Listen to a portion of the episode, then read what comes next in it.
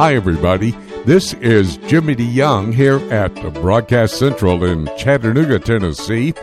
This is a 90 minute program, Prophecy Today weekend, that I am inviting you to join us in a look and listen to our broadcast partners who have current events and the details behind these events happening around the world that are actually setting the stage for Bible prophecy to be fulfilled.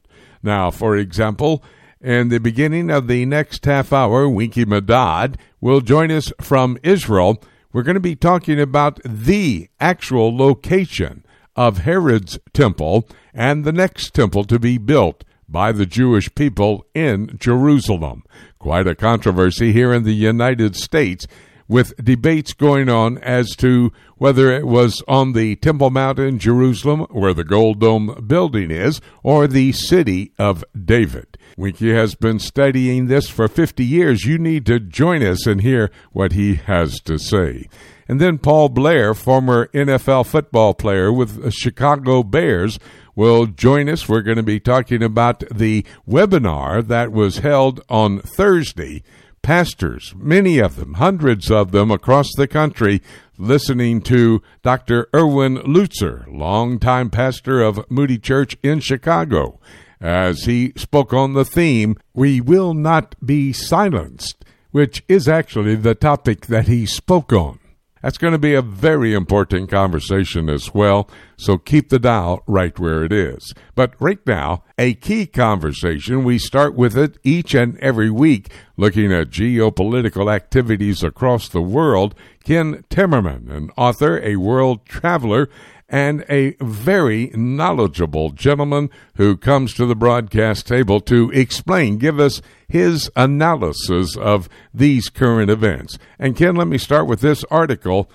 It seems that Al Qaeda is making a statement. Whoever thinks that somebody can stop the collapse of America is mistaken. What do you think about that comment? But is there a possibility there could be a collapse of America. Well, Jimmy, I look, I take this with a grain of salt. This is from an Al Qaeda leader in North Africa. He shows, if nothing else, that Al Qaeda is still around by making this kind of comment. But I don't think this guy, Batarfi, is really a major player. He is not in a position, as far as I have seen, to launch terror attacks on the United States. So I would chalk this one up to a bit of uh, bravado and the effort by an Al Qaeda offshoot in the Arabian Peninsula, sorry, not North Africa, to show the world that they're still there. Ken, just to add to that, what do you think about the possible collapse of America? Should that be in the future a possible event? Well, Jimmy, this is something long term I am very much concerned about. And I think the election of Joe Biden and America Last policy that he is promoting his desperate effort to revive the Iran deal, his caving into communist China, all of these things, I think, bode ill for the future of a strong, united America.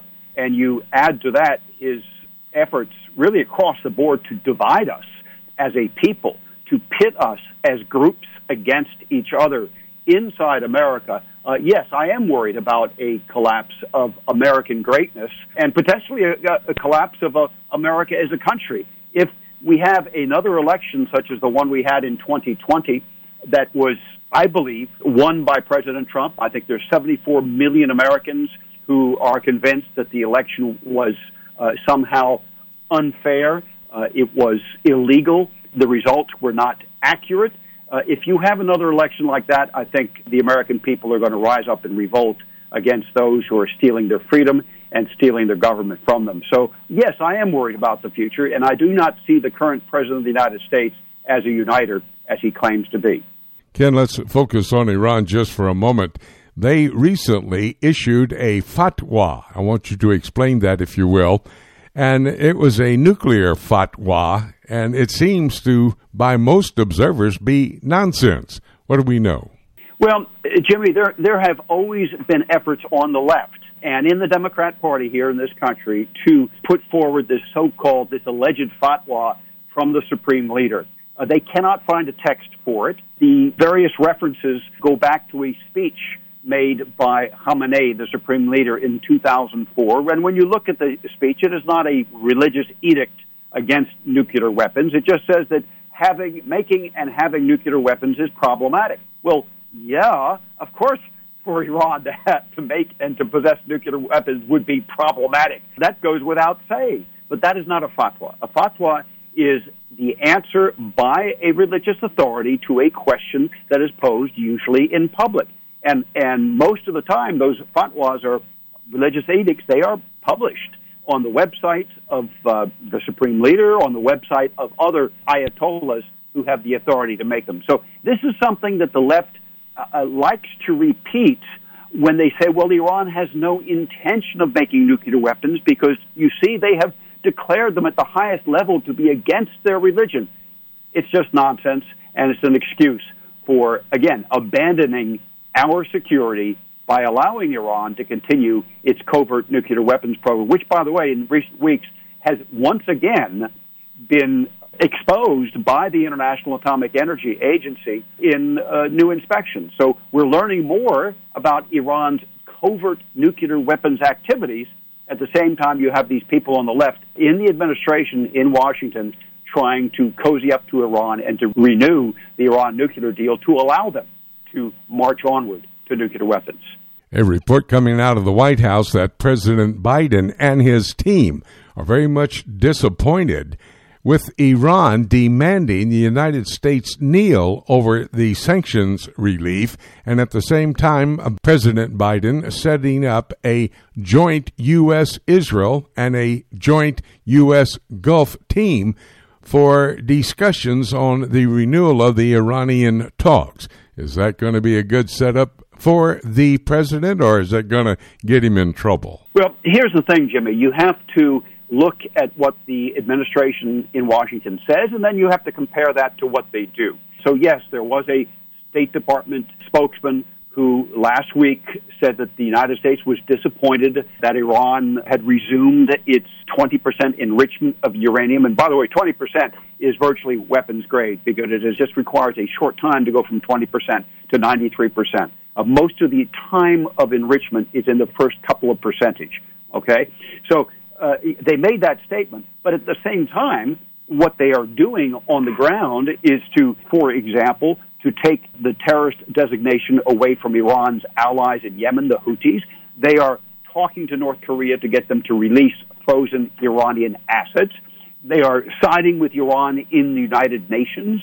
They are doing all kinds of things that are really what I would consider to be appeasement of an authoritarian regime. So you really have to uh, compare the uh, the words spoken by the Biden administration with with their deeds, and as of now, their deeds our appeasement.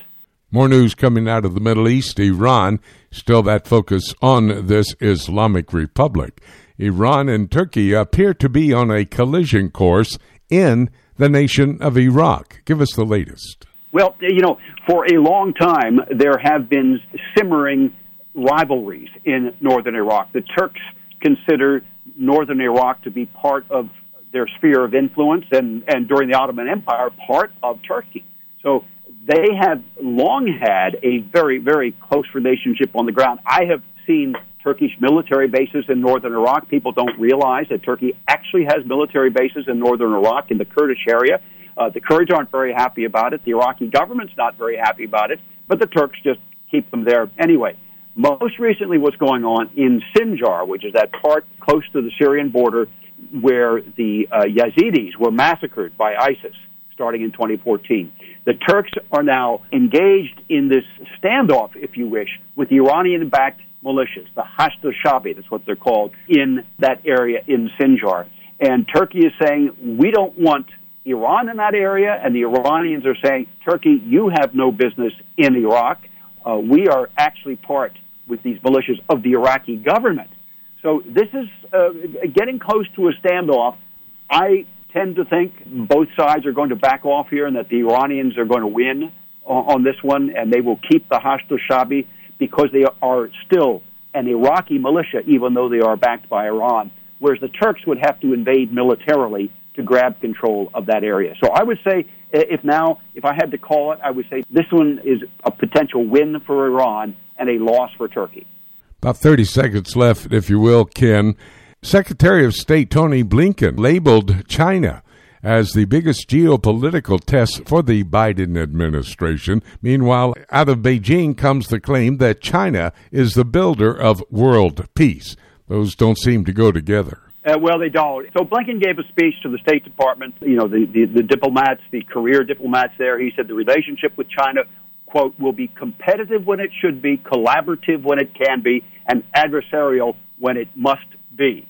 Now, uh, that's saying everything to all people, if you wish. Again, look at what they actually do. So far, what this administration has done has been to say to China, we're going to take away the Trump tariffs.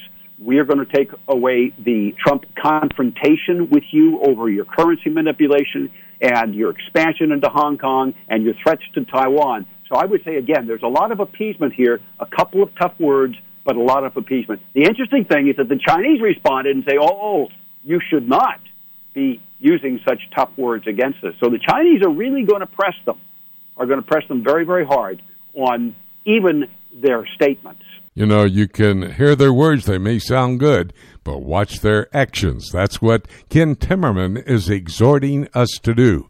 And I agree with that. Ken, great report always on geopolitical activities, your insight into these events happening around the world. Thank you so much. We'll have another conversation next week. Thank you, Jimmy. It's always a pleasure. God bless. We're going to take a quick break. David Dolan standing by. He's got his Middle East news update that's all ahead right here on Prophecy Today.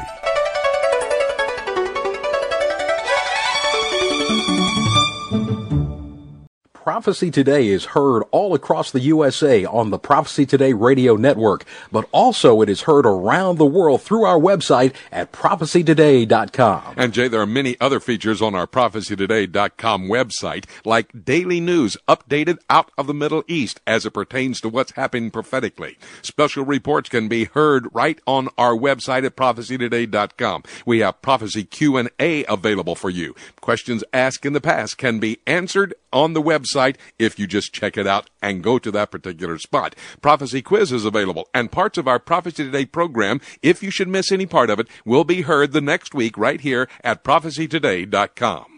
And don't forget, you can even email your questions to us for our live radio broadcast. Just go to our website at prophecytoday.com. You'll be amazed, you'll be surprised at what you'll find on our website. Be sure to visit us at prophecytoday.com on the World Wide Web. The book of Revelation is God's final word to man and the timeline of the last days revealed to the Christians. This symbolism filled example of apocalyptic literature can be difficult to understand, especially when simply reading it from beginning to end. Dr. Jimmy DeYoung's latest book, Revelation, A Chronology, takes a walk through the prophetic book of Revelation in the order that the events will take place, chronologically, sharing insights into its true meaning and doing so in an easy to understand and practical way. If you have difficulty understanding the book of Revelation, get your copy of Revelation, A Chronology, and let Dr. Jimmy DeYoung aid you in your understanding of this profound end times prophecy book that God has preserved in His scriptures for Christians in the last days. To order your copy of Jimmy DeYoung's Revelation, a chronology, call us toll free at 877 674 3298 or visit our website at prophecytoday.com. Welcome back to Prophecy Today. Jimmy DeYoung here at Broadcast Central in Chattanooga. We're here where we have a seat, a broadcast table that we invite many of the broadcasters around the world that can deal with issues, current events, seemingly setting the stage for Bible prophecy to be fulfilled, to join us at this broadcast table. A key report each week is David Dolan's Middle East News Update, key for those of us who are students of Bible prophecy. David, long-time journalist in the Middle East, over 30 years, and has knowledge of what is happening, insight into whatever we may bring to his attention to respond to. And David, let me start with this.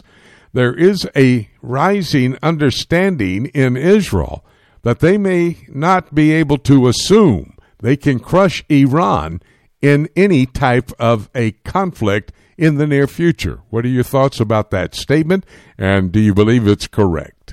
Well, Jimmy, it's debated, much debated uh, issue, obviously, in Israel because Iran has been making clear now for, well, really several decades that they intend to go to war against Israel at some point, and they claim wipe the Jewish state off of the uh, world map. So they have to take that pretty seriously. But Iran is a very large country, uh, about 10 times the size of Israel in population. It's much larger geographically. Their nuclear program is spread out in many locations. And so that alone makes it uh, difficult to uh, take them on.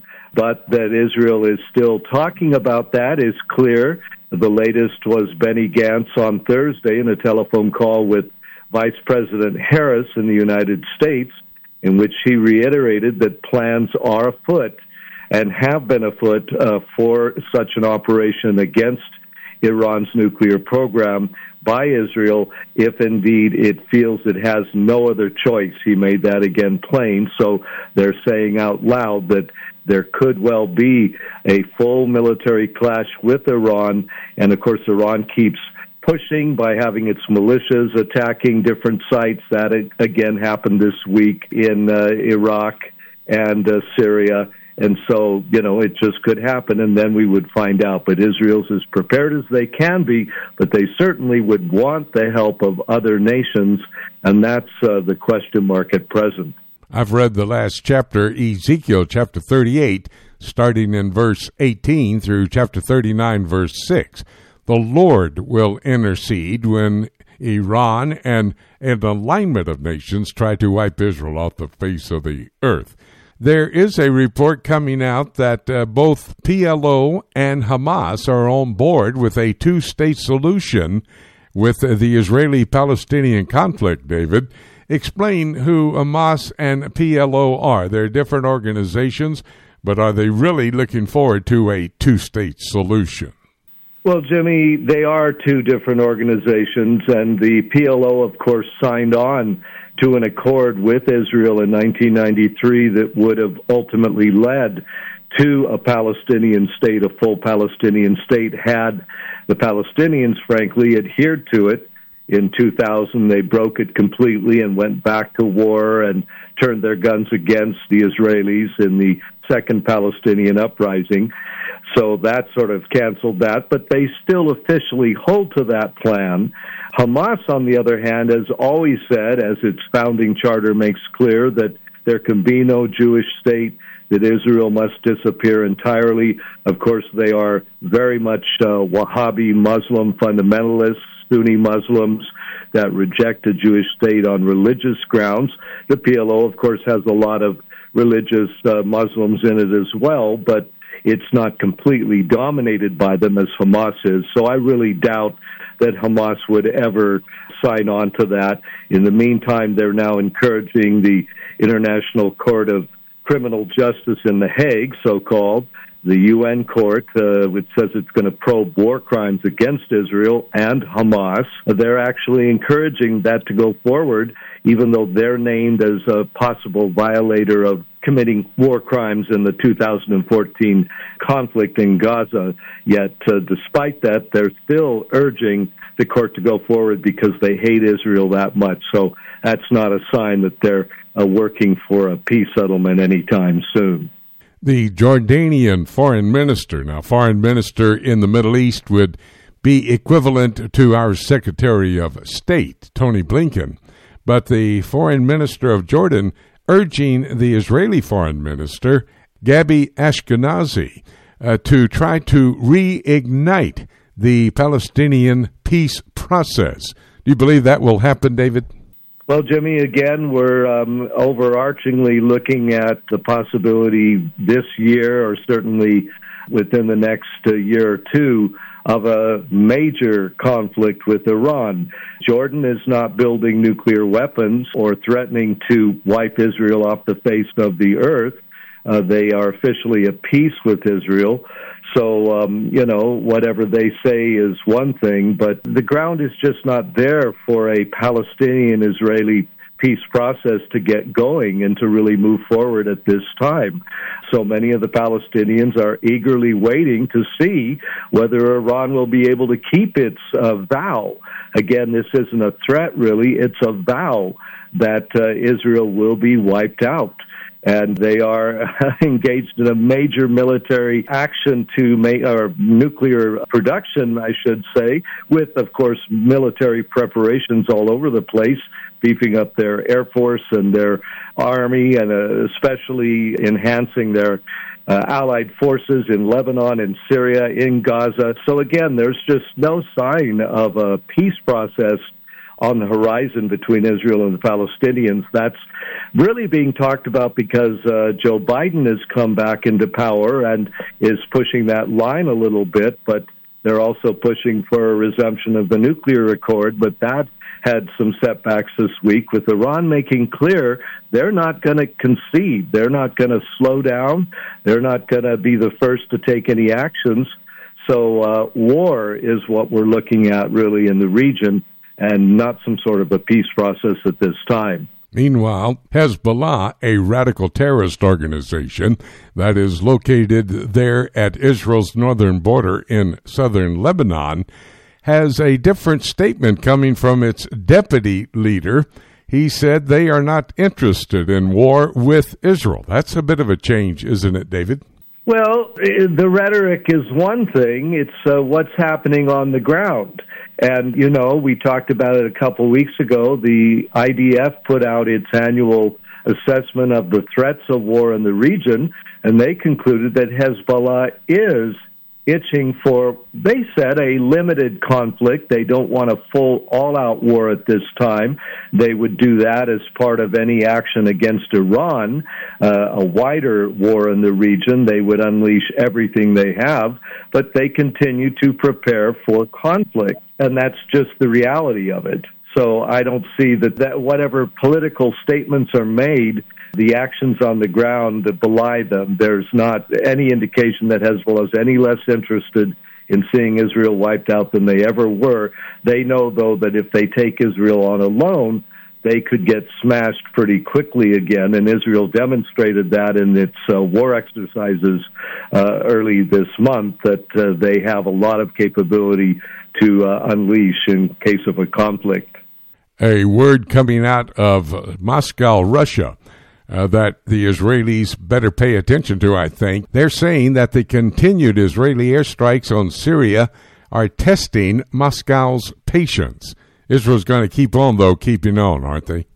Well, they feel they have no choice. Uh, if Russia were to force Iran out of Syria, that would be a different story. But as part of that statement, uh, the Russian officials made clear they're not going to do that. They say we were invited in by the legitimate Syrian government, uh, Bashar Assad, and so is Iran. Actually, Iran was invited in before we were, they pointed out and so uh, they have a right to be there.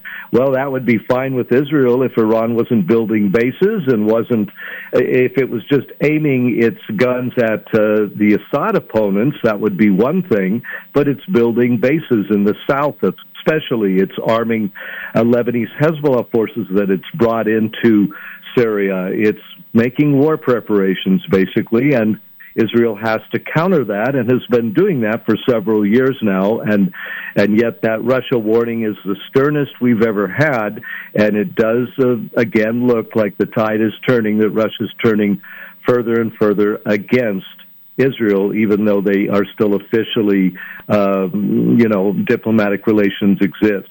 As you can tell, David Dolan, with his vast experience as a journalist in the Middle East, is able to bring to the broadcast table very important insight, information for us as we look at his Middle East news update. David, thank you so very much. We'll talk again next week. You're welcome, Jimmy. God bless. Going to take a break when we come back. I'm going to bring to the broadcast table Winky Madad. We're going to talk about the true location for Herod's temple and the next temple in Jerusalem. That's all ahead right here on Prophecy Today.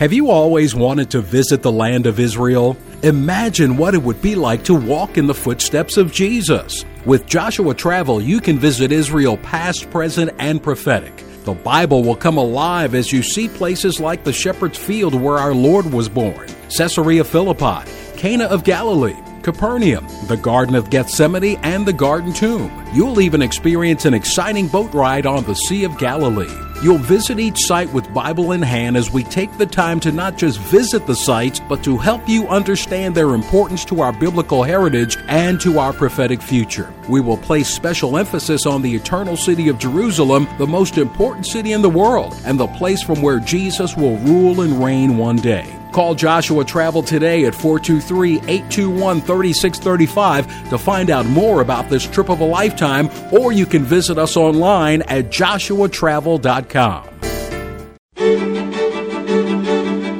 Welcome back, everybody, to Prophecy Today.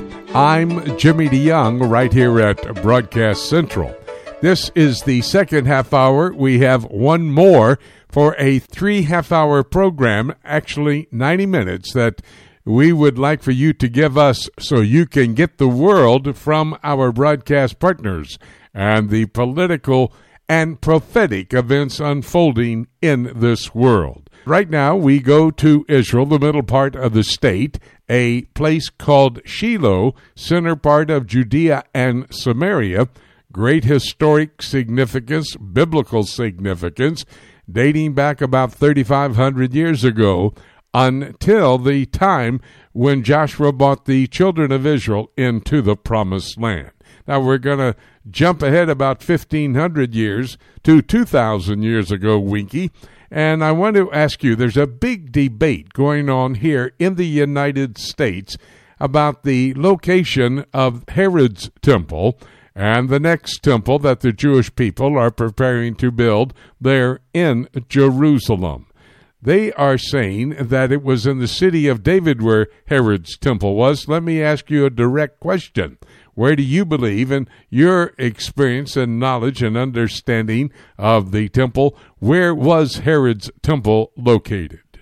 According to my studies and learning, exactly where the Temple Mount is today known in Arabic as the Haram al-Sharif, the noble sanctuary. It has not moved. It is exactly geophysically fitting to the rabbinical descriptions in the Talmud about the length and breadth, and the fact that it's on the top of a mountain, or should I say, now that I'm talking to Americans mostly, top of a hill. But I do not think, and I cannot accept after maybe over 50 years of studying the issue, that the location is where some people are trying to put it closer to the city of David, which is way down in the valley. Well, talk to us about that, Winky. Why do you make that decision? I didn't know you'd been studying this subject for 50 years. Man, that's a, a great time of really coming to an understanding of the truth. But why do you say it cannot be in the city of David? First of all, let's put aside any sort of, in quotation marks, biblical knowledge. Very simply, the archaeological finds that have been discovered over over a half a century, including the ritual baths at the southern end of the current Temple Mount, the descriptions of the walls, the stone facing, the underground diggings that have been done, especially all along the western wall, all the way to the northern wall, underground, what we used to call the Hasmonean Tunnel, and other evidence combined with the fact that over the past almost 2,000 years, we have a constant testimony from Roman sources, from Jewish sources, from Byzantine, and then early Arab, Crusader, all point to the fact that the Temple Mount is where it is today, just above and behind the Western Wall. Uh, Winky, I can actually think about coming to my mind now, Second Chronicles chapter three, and uh, verse one, where it talks about Solomon building his temple That would be the temple before Herod's temple, of building his temple on Mount Moriah. And at the top of that little hill that you were talking about, or mountain, whatever we want to call it, that is the official site of Mount Moriah, is it not? Yes, it is. We have all sorts of, if, uh, as a historian and as a archaeologist, anybody in those fields looking over the territory, measuring it out, taking into consideration that I'll give you just one example. You've been up there, you know, if you stand on the eastern wall and you look west, in other words, you have your back to the eastern wall and you look west, you'll see the outline, if you can imagine it, of the 15 steps and a few additional steps as you go up towards the platform. You don't have that anywhere else. The layout of the, the temple, the long rectangular space that is now, of course, gone, but the, the soil is there, the topography is there. And you look around, for example, on the northern wall and you see it's been shorn away where Herod extended it. Or you look on the south where what's commonly known as the Solomon Stables were extended on pillars so that Herod could also extend the area in, in the south and almost completely double the north south axis of the Temple Mount, all indicates it was done for something. It just wasn't, you know, someone just didn't do a huge engineering feat of the western wall, extending it both in the north and the south, because there was no temple there. Obviously, it was a, it was a, the most important engineering feat of the, as you say, of almost two thousand years ago. That would have not been done any other edifice except for a temple. I had the opportunity back in the late 80s. I had a dear friend who was at that time head of the government press office, Morty Dolinsky. And he had a friend named Meir Ben Dov, who was an archaeologist. And they took me down for a special guided trip, just the two of them, into what you referred to as the Hasmonean tunnels a moment ago. And down there in those tunnels, you could go the closest to what was the Holy of Holies there on Mount Moriah or the Temple Mount underneath that Dome of the Rock today. That's what I experienced personally myself. I'm sure you remembered both of those men. But why is there somebody here in America saying it had to be in the city of David? What's their reasoning behind that? Well, I I I really wouldn't want to get too deep into any sort of psychological interpretations. That you know, there are always people who want to be different. You have been in the Hasmonean tunnels.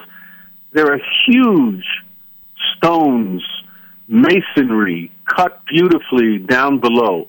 Obviously, someone worked very hard on the courtyards of uh, of what was above in order to strengthen them, extend them both in directions you have no area like that similar in the city of David. Any thought of perhaps, for example, perhaps you could say water is more plentiful closer to the Gihon stream. But we do know that there are troughs that came from the area of Bethlehem or just south of Bethlehem all the way to the Temple Mount. They were there for a reason. The water cisterns below the Temple Mount that had been mapped out in fact, the Smithsonian Institute has a study on it, and many other studies, all indicate that this was the place that where uh, the sacrifices were needed to be washed away. This is where everything was done. There's nothing similar anywhere else in Jerusalem. Winky, when and you know the players who are preparing to build that next temple, uh, that will be, many think, in the very near future, up and standing and even operating there on Mount Moriah, the Temple Mount, where the Dome of the Rock is. But is it necessary that that temple be at that same location? And if so, why? We Jews go according to our legal religious texts, and, and Maimonides, who lived in the 11th century, makes it very clear that the site where all that happened in our Jewish history, where the altar was built, where David had purchased, where the Zealots had fought the Romans, that will not change. The temple will be built in that area. We have, of course, the prophecy of Ezekiel who extends it much larger than what's recorded in the Bible. But of course, again, that's in the prophetic future. But if in terms of very simple engineering, design, and instructions, everything belongs where it belongs, which is up on Mount Moriah, 260, 70 square meter area that will be divided according to the chambers and until the courtyards, as we have done. And that is what our duty is to do when the time is proficient. Well, the debate may continue here in America, but those of you living in the city of Jerusalem or in the area, and as you have been for 50 years, student of the temple, the past temples, the next temple to be put up, it's a place where God wants it to be, and God will play the big role in where that temple is rebuilt. Do you think not that to be the case? That is definitely the case. That is what all the instructions are. That's all the indications are at the present moment. And as we always say, man has to do the best he can based on his heritage and legacy, his relationship with God, and the historical element that will all point us in the direction, as you mentioned, of the third, what we call the third future temple in a redemption time. Winky Medad, you amaze me every single time I come to you with a subject or an issue that I think, well, nobody in the world knows the answers to these. Here you are studying this issue for over 50 years and able to be very articulate in your answers. Winky, thank you. Thank you so very much for helping to clear this up, and we appreciate it and looking forward to another conversation down the road with you. Jimmy, I want to thank you for having me on the program and wish you and our listeners goodbye. What an interesting conversation with Winky Medad, looking at the true location for Herod's temple, first of all, and then the next temple that the Jewish people are preparing to build, the upcoming tribulation temple. Well, let's go to John Rood, another region of the world that is key. The European Union, John covers that area, has been a citizen of Brussels, Belgium for a number of years, and he knows what's going on. John, great to have you along, and let me get right underway. Uh, I understand the European countries are seeking a way to make condemnation of Iran. Now, what's that all about, and how are they going? Well, uh, of course, the uh, EU high diplomat was snubbed, and uh, Britain, France, and Germany they're bringing uh, some resolution on a United Nations level. So that will probably have an effect. But uh, what has happened effectively, not only has Iran uh, broken the provisions of the previous agreement, but now it's a development where inspectors from the International Atomic Energy Agency would not be able to inspect sites that are not on the list. So limiting inspections is the big deal here. Britain, France, and Germany are strongly objecting on the level of the United Nations all these bits of information that we get from John, helping us to understand how the prophetic scenario, as we look at the political, is putting everything in place for the prophetic to be fulfilled. I understand, John, that President Tayyip Erdogan of Turkey is telling the president of France, Macron, that cooperation between the two could have some serious potential. What would be that potential? Well, this has been quite a uh, chess game. There's enormous international tensions between uh, Turkey and France, and President Erdogan has now apparently changing a tone, saying, and after exchanging letters with the French president, has said that there's so much uh, possibilities, co- cooperation, and potential. Uh, I would imagine here that changing of this tone from Turkey? Is it actually a result of a pressure that would be from NATO, uh, international community, etc., or is it a continuation of some system to exercise and expand their influence? That would be the big question. But certainly, Turkey has been a major concern for European Union and NATO. A lot of information in the news, the media, the main media that uh, most people listen to, mainstream media across the world, but also here on Prophecy Today about Pope Francis making a visit to Iraq, over to Ur of the Chaldees, and also into Babylon, two historic biblical sites key to understanding really Bible prophecy. And uh, the Pope has an idea he is going to try to unite all the religions of the world through his interfaith prayer meetings.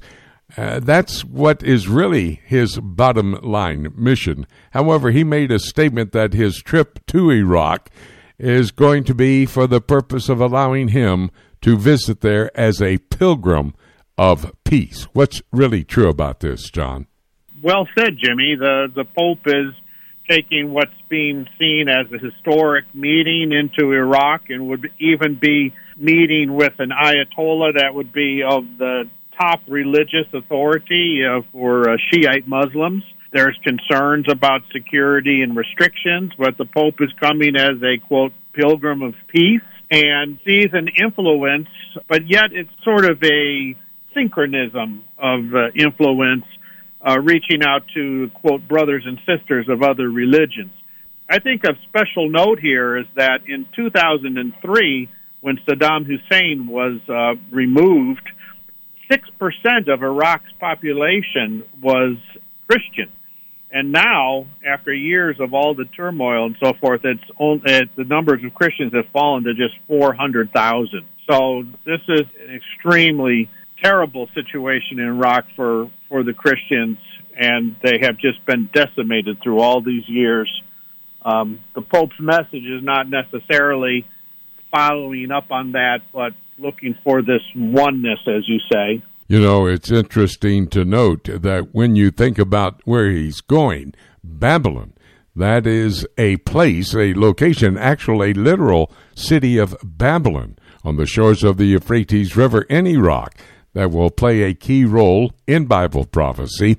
Revelation chapter 18, but at the same time, the European Union. So when we have a conversation with John Rood, we talk about stage setting for Bible prophecy, the scenario from the Word of God to be fulfilled. John, a great report. Thank you so much, my good friend.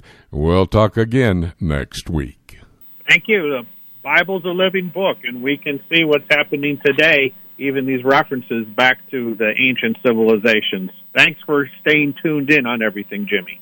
Now I have the opportunity and great privilege to bring to this broadcast table a good friend, a pastor, a former member of the Chicago Bears NFL team a couple of years back, but now pastor of the Fairview Baptist Church in Edmond, Oklahoma. We actually catch him on the road. He's at a conference down in Florida, uh, but I wanted to ask him about a unbelievable webinar that took place on Thursday afternoon. The man I'm talking about, Dr. Paul Blair. Hey, Paul, how are you doing, buddy? Jimmy, it's always a pleasure to talk to you, and we are doing well. Thank you, my friend. I saw the promotion for that webinar, and it talked about the Liberty Pastors. I believe that's your organization. Can you explain who they are? What's their mission? Yes, sir. Well, of course, you know, we have been friends for a long time, and I've been senior pastor for 20 years. And I have noticed that, well, we have in most of our seminaries, we've been taught to compartmentalize our faith. We have certain areas of subject matter that are off limits that we aren't supposed to talk about in church. And of course, that subject matter continues to broaden. You know, now you cannot talk about same-sex marriage because that's political. You can't talk about abortion because that's political. Well, really, that's all nonsense. If Jesus is the Lord of our lives, then there is nothing in our lives that shouldn't be subject to Him. So we teach, we actually do three day training camps uh, introducing pastors to apologetics and comprehensive biblical worldview. You know, what does the Bible say about economics? What does the Bible say about business? What does the Bible say about politics? And as Christians, every area of our lives should bring glory to the Lord Jesus. So, you know, we should be the most ethical businessmen, and we should be the most. We should understand the realms of government, whether that be uh, self government or family government or church government or civil government. You know, not all government is supposed to be handled by the United States Capitol. So most of these pastors have been totally clueless on all this. Have never been taught. In fact, they've been taught just the opposite. Well, we teach these guys apologetics and comprehensive biblical worldview, and then those men that graduate are part of our Liberty Pastors Network. And the response has been overwhelming. I mean, these guys come out of this conference you know, saying thank you. The scales have been removed from my eyes. You know, I always thought this, but I never could back it up biblically. And you know, you've transformed my ministry. So we're just off to a, a start. Obviously, this last year with the uh, sicknesses and everything kind of uh, disrupted our plans. But we've got about 500 graduates that have gone through our, our three-day training camps. So we, we look forward to getting those picked back up again now. You know, that's a great mission a ministry to pastors in our world today.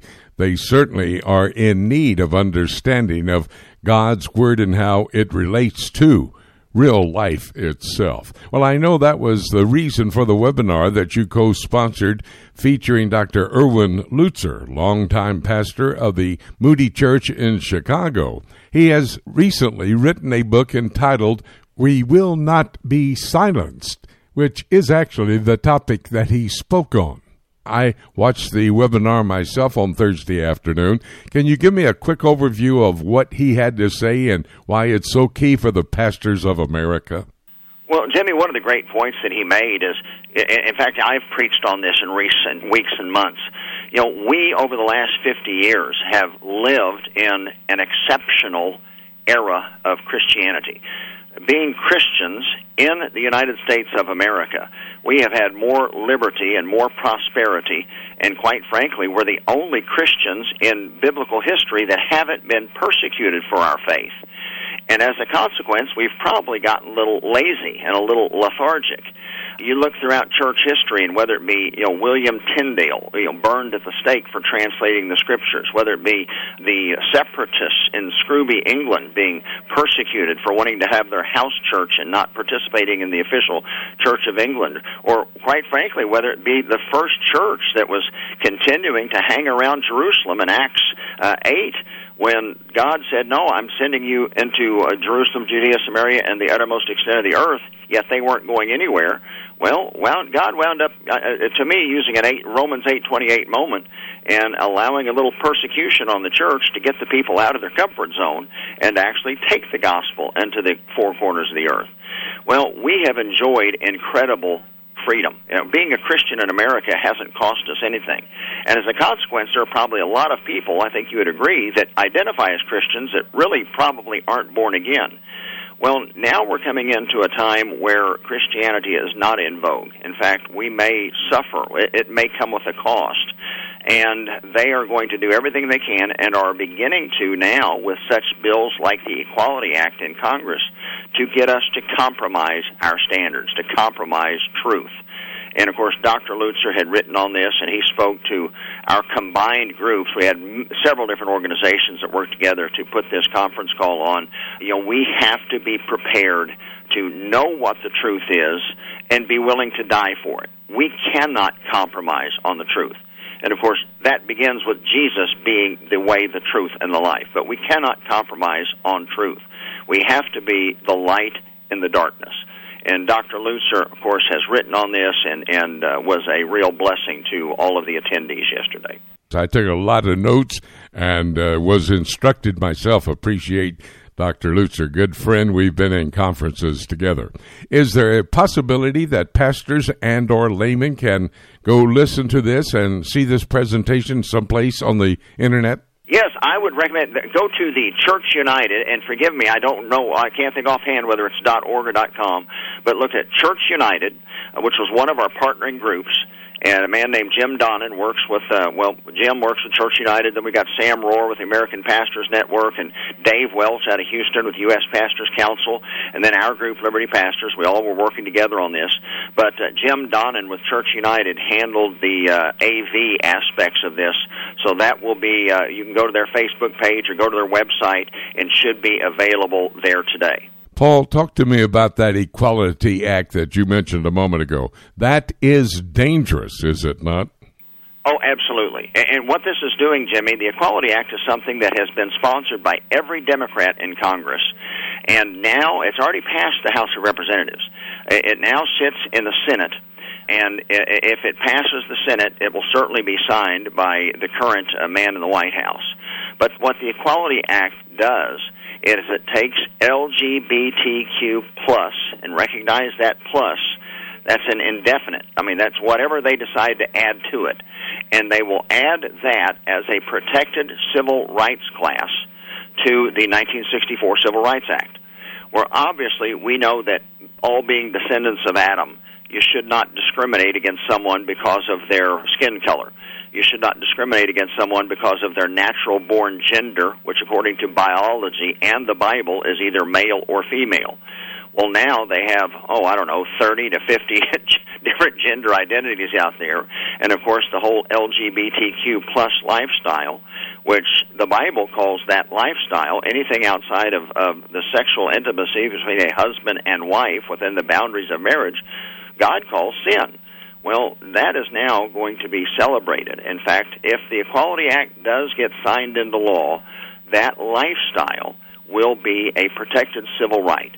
And don't think that the church walls are going to protect you. It will affect your hiring practices. It will affect how you identify your bathrooms. You can no longer have male and female bathrooms in your churches. And quite frankly, I mean, it will attack the church to where pastors will be uh, threatened if they do not perform same sex marriages. They could not only go to jail, which many of us would be willing to do, although none of us are lining up to volunteer for that but your churches can be sued into non existence. So this Equality Act is so dangerous. And in my opinion, and in the minds of many attorneys that we work with, this will literally transform Christianity in America. I mean, Christianity, uh, biblical Christianity, will become against the law overnight if the civil government chooses to enforce it to the full extent of the law. So it's a very dangerous act, and certainly an overreach of the uh, Declaration of Independence and what was delegated to Congress. And so this is incredibly dangerous. I encourage everybody listening to this call to contact their United States senator, whether he be a Republican or a Democrat. There are no no Republicans currently in support of this. Currently, 49 Democrats have signed on as co-authors. So Joe Manchin is the only Democrat that has not signed on as a co-author. But if if they get to that 50 votes, then certainly Kamala Harris will be the tiebreaker, and it will go to the president's desk, and and then we we literally will be in a in a new world here in the United States. A word to the wise is sufficient. Make contact with your United States Senator, especially as it relates to the Equality Act, and do this as quickly as you possibly can. Paul, thank you so very much for taking a moment to be with us here on Prophecy Today. We appreciate your ministry, dear brother. God bless you, and we look forward to another conversation down the road.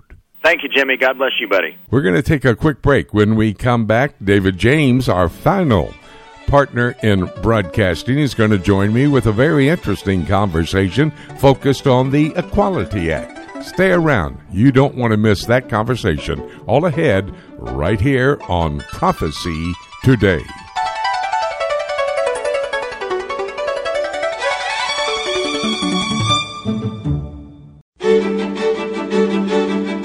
Hi, everybody. Jimmy DeYoung. I'm so glad you could stay with us for the first hour of the broadcast. We've got 25 minutes left. Keep the dial set right where it is. Some very important information David James. We're going to talk about the Equality Act now in the Congress of the United States. In fact, that leads me to talk about our poll question located on my home page on the left hand column. Scroll down. Here's the question as it relates to the Equality Act passed by the House and now in the Senate that calls for Christians to obey rules not called for in the Bible. Should we Christians obey God and not man as directed in the Bible? Acts chapter 4, verses 19 and 20.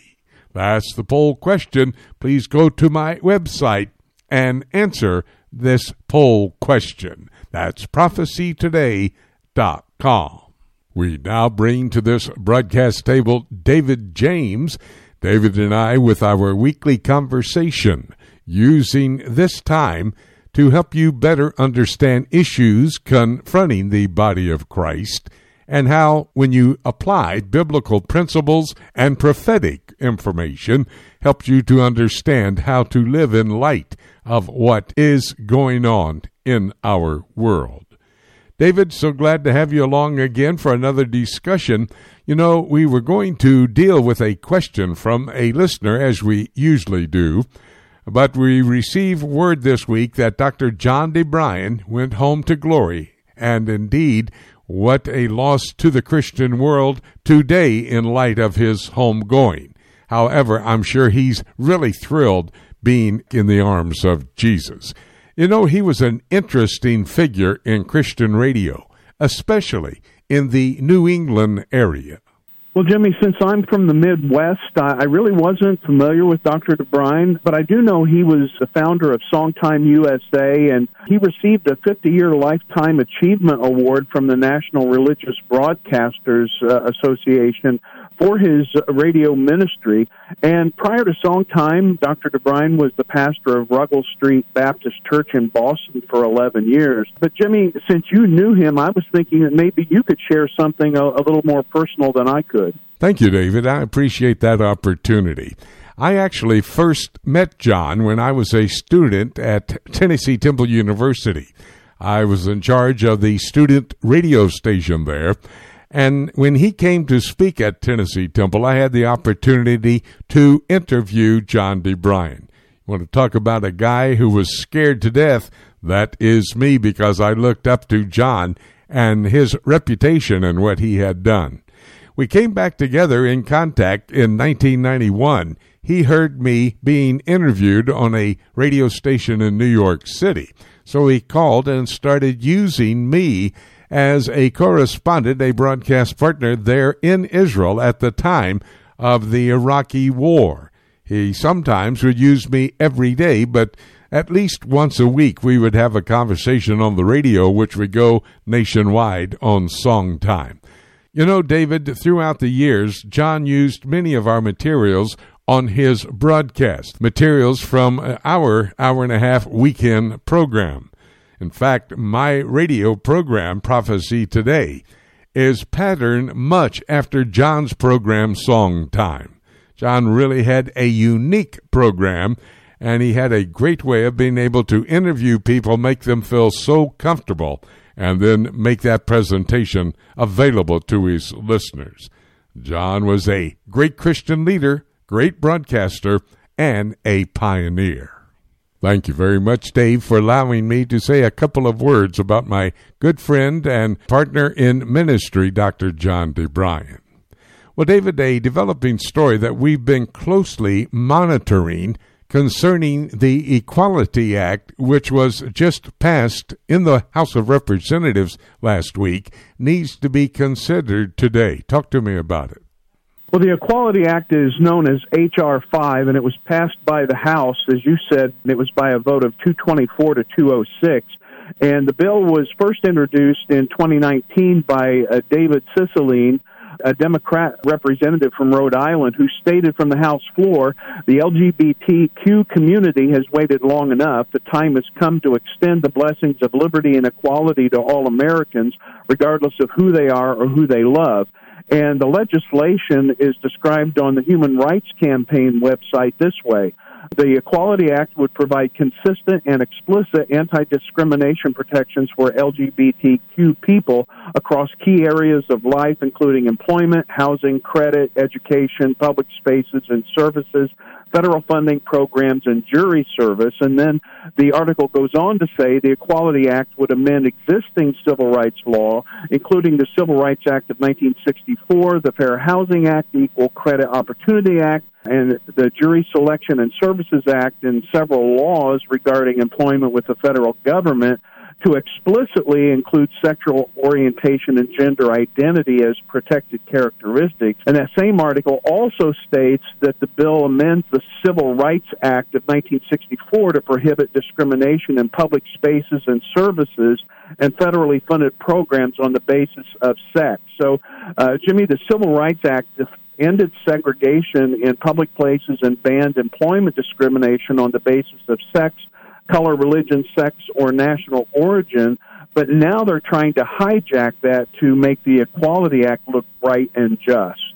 Before we focus a bit more on the Equality Act itself, David, could you give us some background to the Civil Rights Act and what exactly it was intended to accomplish?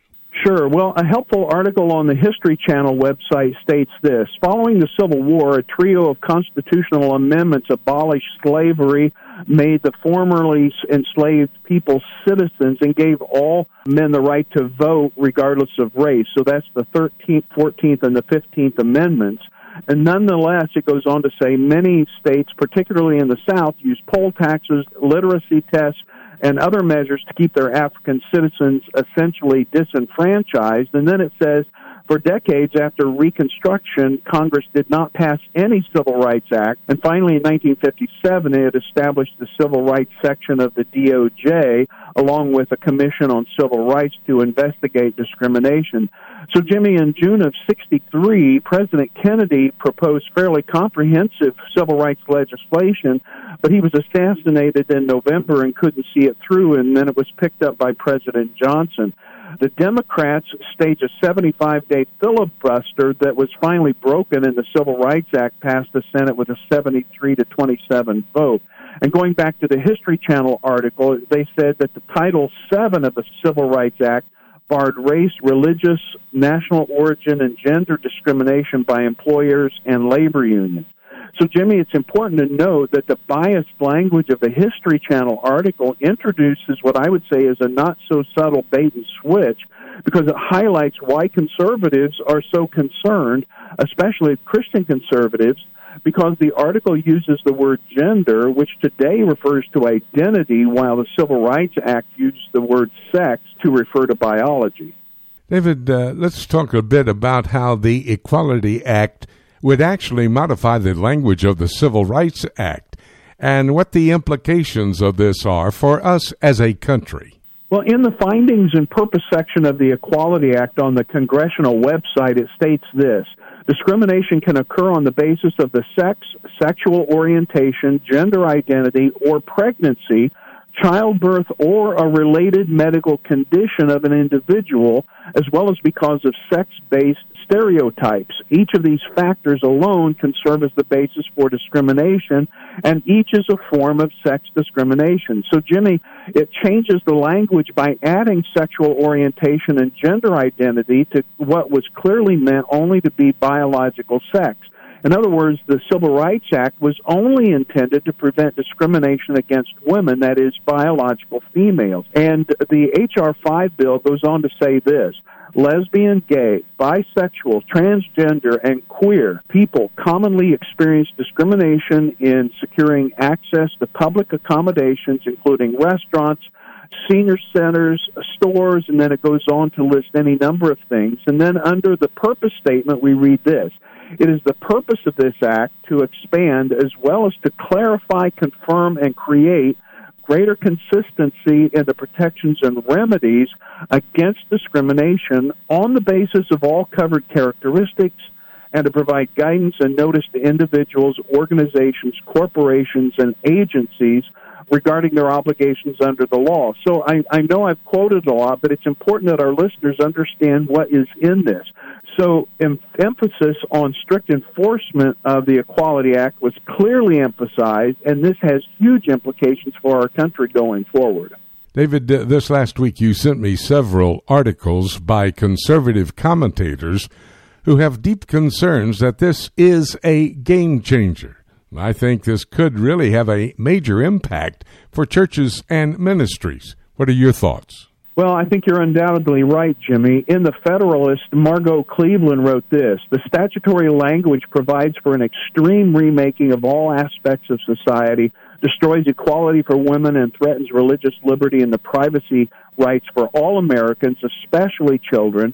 The proposed law also will upend protections of the unborn, as the Equality Act is about abortion too. And then she goes on to note this the Equality Act provides that an individual shall not be denied access to a shared facility, including a restroom, a locker room, and a dressing room that is in accordance with the individual's gender identity. In a blog on Answers in Genesis, Ken Ham wrote this it's being described as the most comprehensive assault on Christianity in America ever written into law, a dangerous threat to our nation, and the left's woke new heresy code. Franklin Graham warned this the Equality Act designates schools, churches, and healthcare organizations as public accommodations, and with this, schools, churches, and hospitals could be forced to accept the government's beliefs and mandates about sexual orientation and gender identity. And then he went on to say this the Equality Act will use the force of law across all 50 states to strip Christian and other religious ministries of their right to hire people of shared faith to pursue a shared mission. So, Jimmy, I think we're closer than ever to a time when pastors, Bible teachers, and other ministry leaders may face serious legal consequences, including incarceration, for taking a stand for the Word of God. You know, during last Thursday's debate, Jerry Nadler of New York said, God's will is of no concern for this Congress. Well, he's wrong. God's will does absolutely tell us how. Every bit of legislation must be put into place because he originated human government. I know that in the past, churches and other religious institutions have found protection under the First Amendment, David. What do you think the Equality Act does to that? Well, honestly, I think we may be about to cross a very negative and dangerous threshold. There's an article on the Alliance for Defending Freedom website titled Think the Equality Act Will Spare Churches and Religious Schools think again and listen to what the author has to say. In Massachusetts, state officials declared that churches are subject to state public accommodation laws. That meant if churches host public activities, something as simple as a spaghetti supper, they would be forced to open women's private changing areas and restrooms to biological men, and if a church refused, it would face crippling fines and even jail time. And Jimmy, there was a church in Southbridge, Massachusetts, that wanted to open a women's shelter, but they could be forced to allow men who identify as female to use the changing rooms, restrooms, and living facilities of these battered women.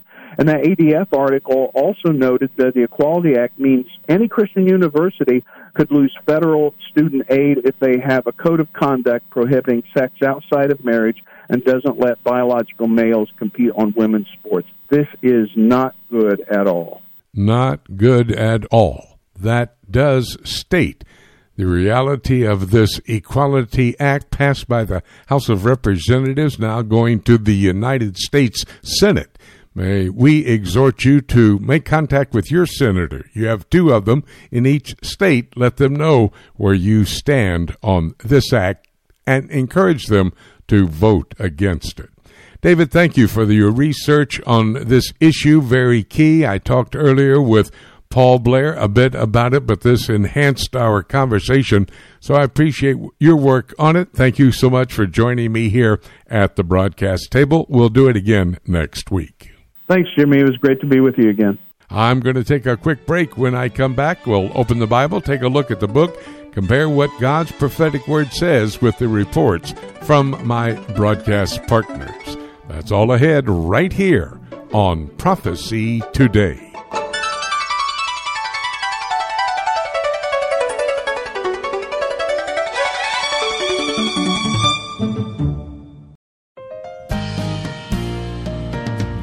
Hey everyone, this is Dave James with the Alliance for Biblical Integrity.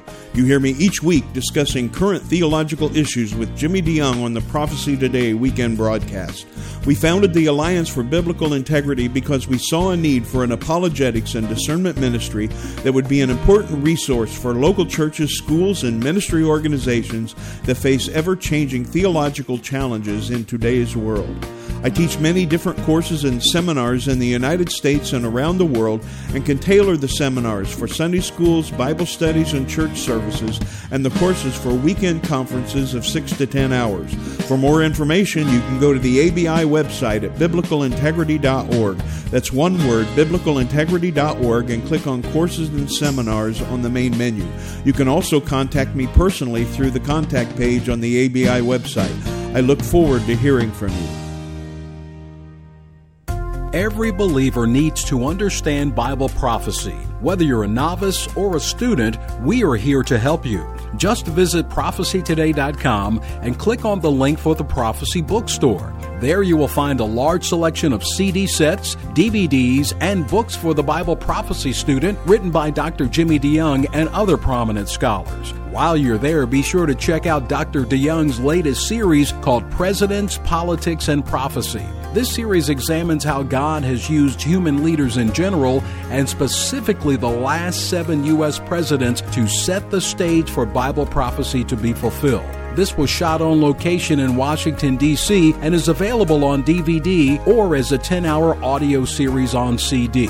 Be sure to check back often for special deals. You can visit prophecytoday.com and click on Bookstore, or you can go directly to prophecybookstore.com.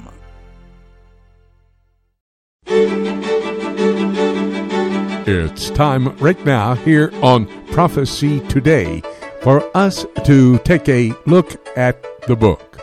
On Prophecy Today weekend, six of my broadcast partners came to my broadcast table to give us outstanding reports and insight into current events happening around the world. I could not do this broadcast without these broadcast partners. You need to hear what they had to say. If you had to miss any of these reports, please go to PTRN, Prophecy Today Radio Network. There we have archived all of these reports for you to listen to and at your own convenience. That's prophecytoday.com, PTRN, Prophecy Today Radio Network.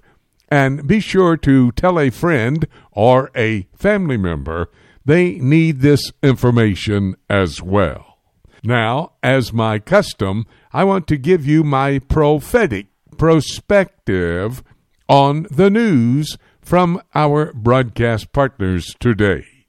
Ken Timmerman, he covers geopolitical activities across the world, and his headline, Al Qaeda, says that America is about to collapse and no one can stop it from happening. Well, that may well be the case because of the fact that America is not mentioned in Bible prophecy. It is a boast by Al Qaeda. However, since America is not in Bible prophecy, they'll have to collapse one way or the other, possibly through insurrection, infiltration by their enemies, or the imminent rapture of the church. I happen to believe the rapture will render America inoperative when all the Christians leave, Christians who are the backbone of this nation. When they leave America inoperative, and indeed they will collapse. David Dolan gave us his Middle East news update, and his headline was Israel must not assume that they can crush the Iranian military if they decide to attack the Jewish state. In fact, Israel will not defeat Iran in the long term. When the alignment of nations come to destroy Israel, the Lord will intercede. That's Ezekiel chapter 38, verse 18 through chapter 39, verse 6. The Lord comes to give the Jews the victory. You see, God has an eternal plan for the Jews, therefore, they cannot be destroyed. Winkie Dodd had a very, very interesting conversation with me. We talked about the true location of Herod's temple some 2,000 years ago and the site for the next temple, the ones the Jews are preparing to build today. Let me just go back in history with you. About 3,000 years ago, Solomon's temple was built on Mount Moriah. That's Second Chronicles chapter 3 and verse 1. When Zerubbabel brought the Jewish people back into the land, they built his temple, ultimately to be called Herod's temple, and it was built in the exact same place of Solomon's temple. And as you look forward to Messiah's temple, the one that Jesus Christ will build, it is also located there on Mount Moriah at the same location of Solomon and Herod's temple. That's Ezekiel chapters 40 to 46. John Rood talked about the Pope's visit to Ur of the Chaldees, birthplace of Abraham, and the Pope also going to Babylon, and he announced before he left Rome he was going as a pilgrim of peace. Well, the Pope went, I'm not sure, as a pilgrim of peace, but he did have a dual purpose. His first purpose was to encourage visitors to travel to visit Ur of the Chaldees and Babylon. These are two very biblical and historic sites. Babylon is key to prophecy as well. That's Revelation chapter 18. The Pope, while he was at Ur and Babylon, held interfaith prayer meetings with the purpose of trying to put together a one world religion, which is foretold in Revelation chapter 17. Paul Blair, former NFL player with the Chicago Bears and now pastor in Oklahoma, had a conversation with me about the webinar that took place across the nation on Thursday afternoon. Hundreds of pastors tuning in to hear Dr. Erwin Lutzer, longtime pastor of Moody Church in Chicago. He has recently written a book, We Cannot Be Silenced. And that was the theme of what Dr. Lutzer gave all of us that joined this webinar. You know, we as Christians, and especially as pastors, must not be silenced. We must respond to laws that are contrary to God's Word. However, we must remember that we should do that, respond in a godly Christ like manner. That's God's way of speaking to power. David James and I had our weekly conversation. We focused on the Equality Act that may well, if it's approved by the United States Congress, will force laws on Christians contrary to the Bible.